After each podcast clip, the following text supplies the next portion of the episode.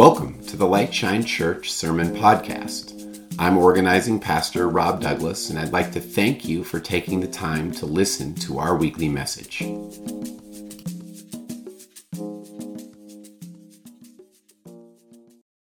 Will you join me in a word of prayer? God, meet us here in word and in spirit. Give us eyes to see and ears to hear that you're a God that does not tolerate oppressors, but instead chooses to raise up leaders who are courageous enough to join your transforming work in this world. May we be courageous enough to join in that transformative work that you are doing by your grace. Amen. Well, this morning we're going to be talking about being derailed for the things of God. Now, normally when we think about being derailed, it's a negative. We rightly want our trains to stay on the tracks, our cars in their lanes on the freeway. The rails provide comfort and safety and security. I get it. But I want us to be open to the possibility that we may, in fact, be stuck on a set of tracks that actually are keeping us from living the way God intends us to live. God is looking for people who are willing to be derailed for the things of God, to live a life that joins God in the transformation of the world well, Moses is going to get derailed. And I hope that you and I do as well. Here is the first part of the story that we're looking at today, coming to us from Exodus chapter 2, verses 23 and 25. It reads like this After a long time, the king of Egypt died. The Israelites groaned under the weight of slavery and cried out and those cries for help rose up to God. And in one of the great truths of the Bible, it says this God heard their groaning, God saw their suffering, and God remembered God's covenant with Abraham, Isaac, and Jacob. Friends, this is the word of the Lord. Thanks be to God.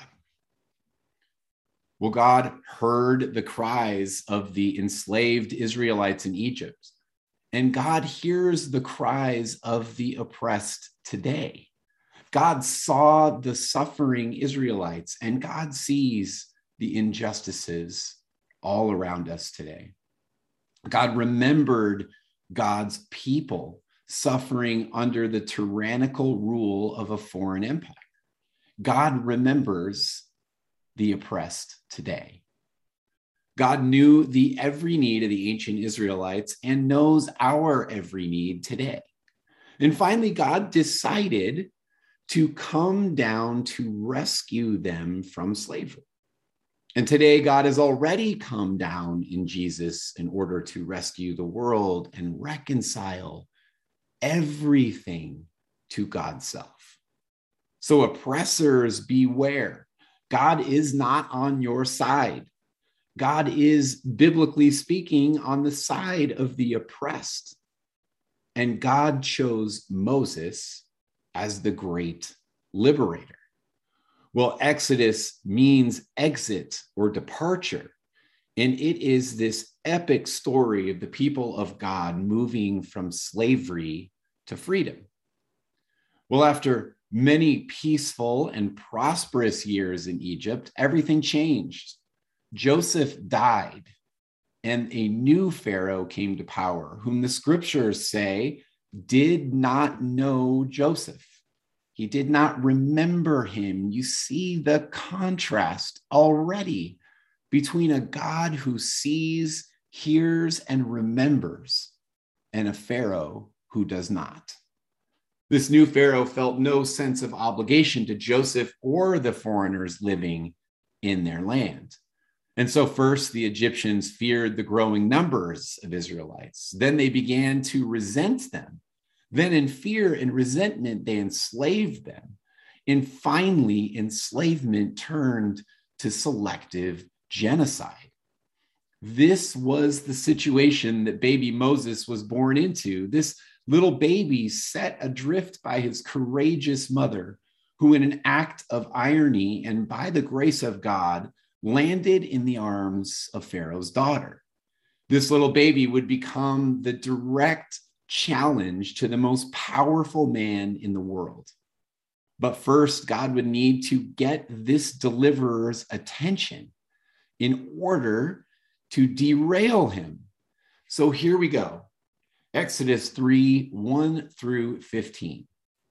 Moses was keeping the flock of his father in law, Jethro, the priest of Midian.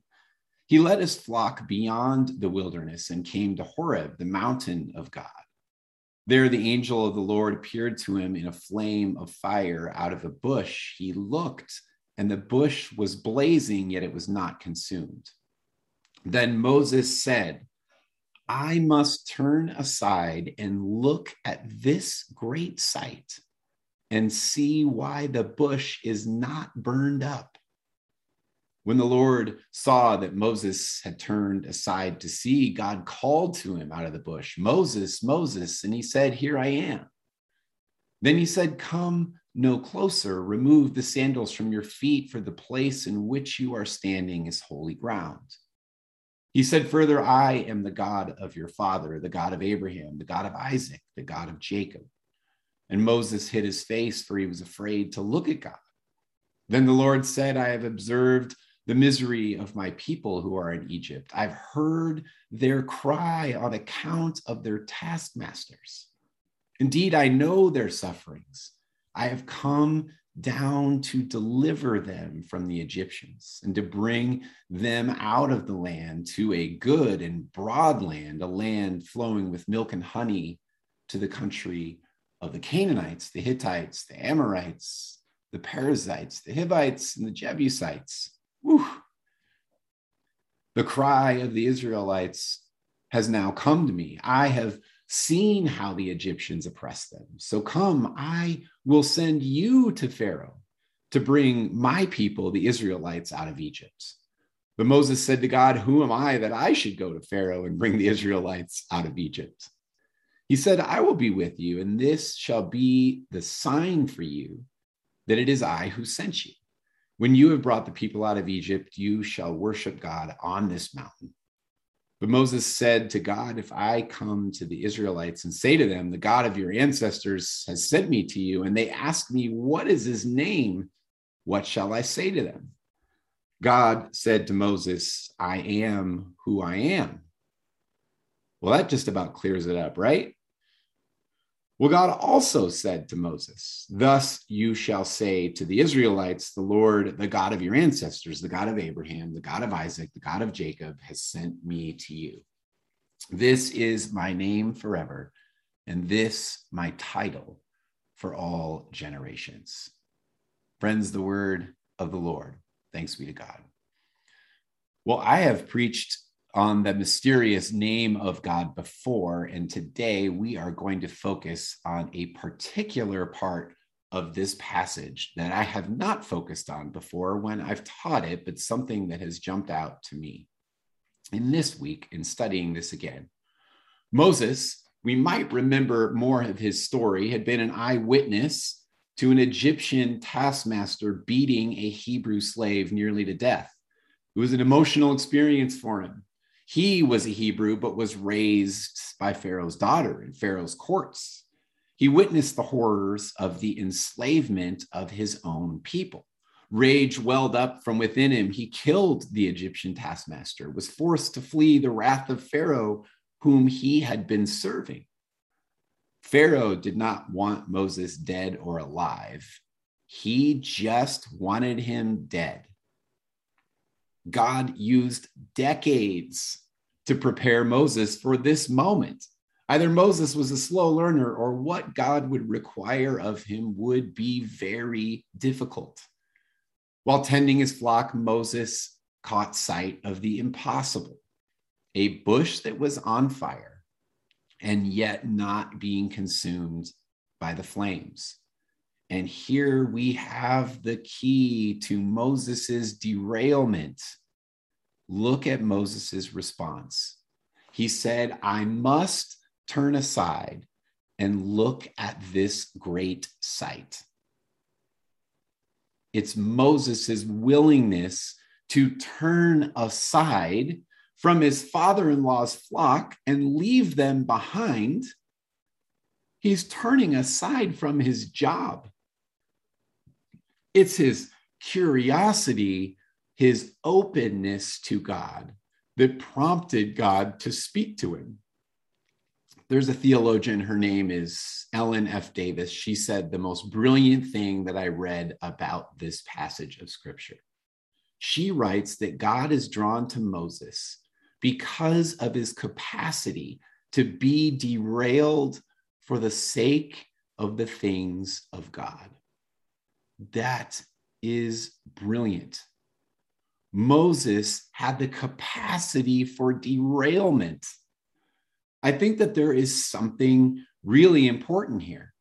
It reminded me of Pastor Jennifer in the way that she is always in tune with this idea. And anyone who's ever been to anything that she has led knows that when she leads meditations or yoga or times of prayer, she always takes the time to get us prepared. She helps us get into postures of openness and humility. She helps us focus on calming down by focusing on the breath. She focuses our minds and helps us to let go of distractions. She helps us to focus on our bodies and let go of tension. She helps us to open our hearts to be in a position to receive. Why does she do all of this? She's helping us turn aside from the ordinary in order to be more open to a God who speaks to us sometimes from the most unlikely of places. Maybe Pastor Jennifer is preparing us to be derailed for the sake of the things of God. And look at God. God seems to be ready and waiting to speak to the person that is curious and open. Well, this story is just the beginning of a really surprisingly intimate relationship that God has with Moses. Perhaps the most intimate relationship that a human has with God until perhaps Mary conceives and births Jesus. The relationship between Moses and God is, in fact, so intimate that the scriptures actually can say that God speaks to Moses, quote, face to face as one speaks to a friend. If God has a best friend, then his name is Moses. It was his willingness to be derailed that opened up the possibility for this relationship.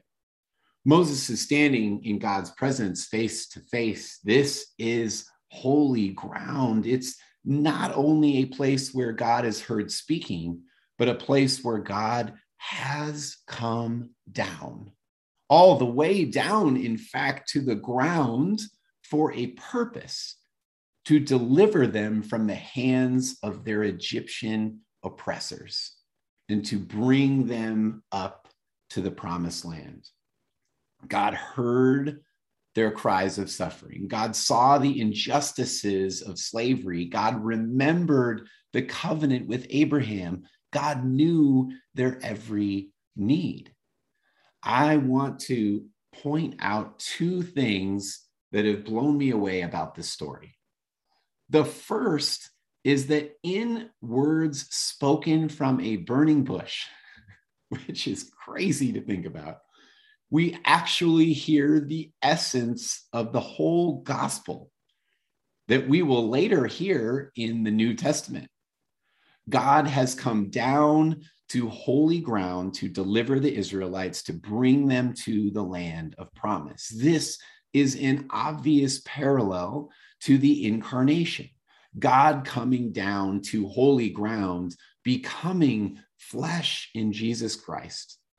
For an even greater act of deliverance, the new Exodus, one for the whole world.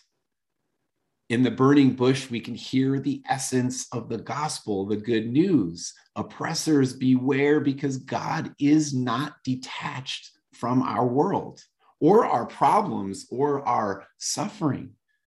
This God, the creator of heaven and earth, entered into unlimited engagement with the people of Israel, and in Jesus, unlimited engagement with us. And then maybe we get to the very best part. Moses was derailed for the things of God, but it's, it's even more fascinating uh, what we learn about God. God is a God who gets derailed for the things, the sake of humanity. Just think about that one for a moment. God could not go on business as usual then or today. God is not a God of the status quo. And so things must change. An oppression of God's people will not be tolerated. Both Moses and God have now jumped the tracks. Both are derailed, and neither God nor Moses will ever get back on the tracks again. God needed a partner, a deliverer, and Moses is now that man. Moses will return to Pharaoh's court, but not as the prodigal come home. He is going to return as the opposition who would expose Pharaoh's self idolatry and the injustices of slavery that he perpetrated against the Israelites. Moses would again lead a flock through the wilderness, but he was done leading sheep. Injustice is everywhere today, including in our own land. God made you and me with the capacity to be derailed for the sake of the things of God. This can only happen when we are willing, like Moses, to turn aside from the ordinary and to look for God who may very well be trying to get our attention through some kind of burning bush that may very well be right in front of us. Moses was derailed for a purpose, for mission. That mission was to join the God of the universe in the transforming work of leading a people to freedom. God is certainly looking for more partners to bring deliverance and healing to an oftentimes very violent and unjust world today. Being derailed for the sake of the things of God can certainly be unsettling. It was to Moses. You heard him complain and question, even try to get out of it. This is why I love the Bible. all of our heroes like Moses, I can relate to this. How many times have I been derailed and then done the exact same thing? Try to get out of it, question it, find someone else, complain, do anything I can because it is unsettling. But the other side is equally true. God calls us to a life of meaning and purpose that goes beyond the status quo, that says that business as usual is not the abundant life that God offers. God calls us to join in works of transformation, and the church is an institution that does not exist for itself and its members. It exists for the purpose of serving not our purposes or preferences, but God's purposes in the world. And so the question is will we turn aside in order to take a closer look at what God is up to in our midst? Are we willing to be derailed for the sake of the things of God? Are we willing to join God as partners of transformation? This is why Lightshine exists. for God's purposes, not our preferences. I have no doubt that God is calling us to this work right here in the Conejo Valley and beyond. For those of us that are further away, that does not matter. And my prayer is that we all would be willing, like Moses, to jump the tracks.